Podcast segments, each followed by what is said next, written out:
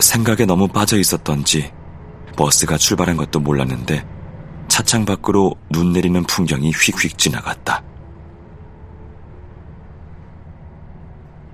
무심코 버스 안을 돌아보던 나는 반대편 창가 자리에 웬 여자가 앉아 있는 것을 보고 몹시 놀랐다. 앉는 기척도 몰랐는데. 차창 쪽으로 고개를 돌리고 있어 쇼트커트한 머리와 짙은 보라색 목도리만 보였다. 유경도 언제나 머리를 짧게 잘랐다.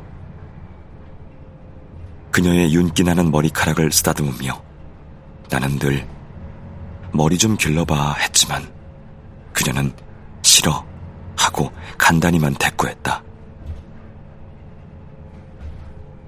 제복에 모자까지 쓴 운전기사의 뒤통수가 보였다.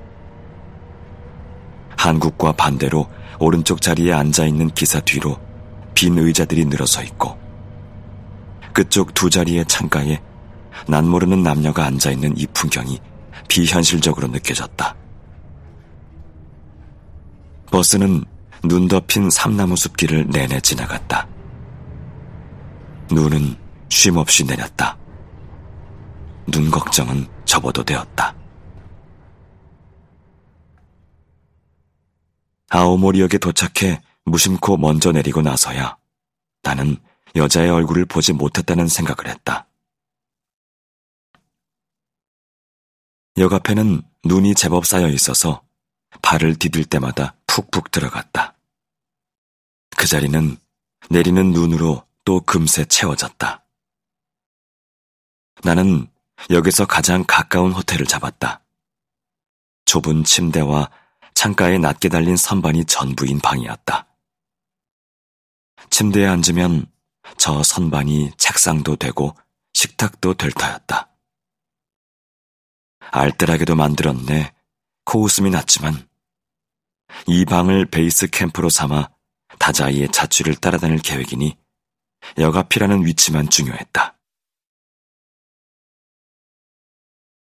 다자이는 고등학교를 마칠 때까지 그리고 만년의 시간을 이 지역 스가루 지방의 여러 곳에서 보냈다.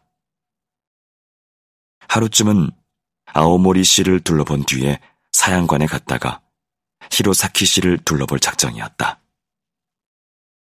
그가 청춘을 보내고 목숨을 끊은 도쿄는 굳이 눈 내릴 때갈 필요가 없었고 무엇보다 기획안이 채택되어야 갈 수 있었다.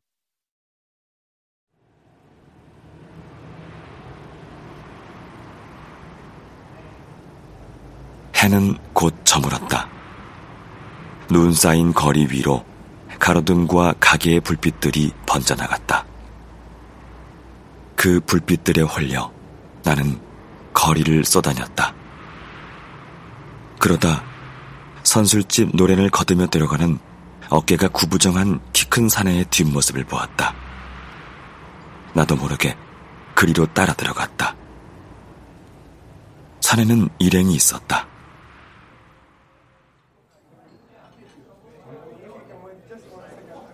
나는 바에 앉아 사케를 마셨다. 텔레비전에서는 집 앞에 쌓인 눈을 판자로 밀어내는 장면이 계속 나왔다.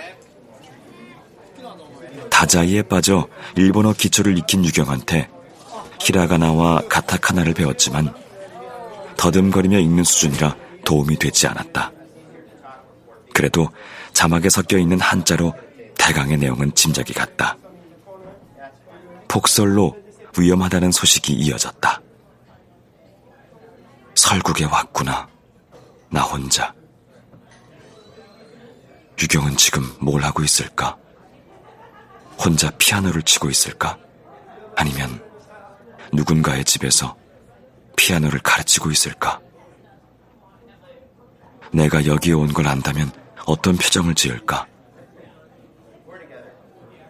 빈소가 아니어서일까? 유경이 오고 싶어 한 곳에 와서일까?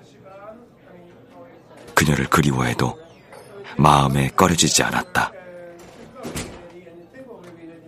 여기는 유경의 영토구나. 살아있는 사람의 땅. 그래. 정말로 너는 여기에 와 있구나. 맑은 사케를 연신 들이켜다 취해버렸다. 방에 돌아간 나는 고꾸라지듯 침대에 엎어져 그대로 잠이 들었다.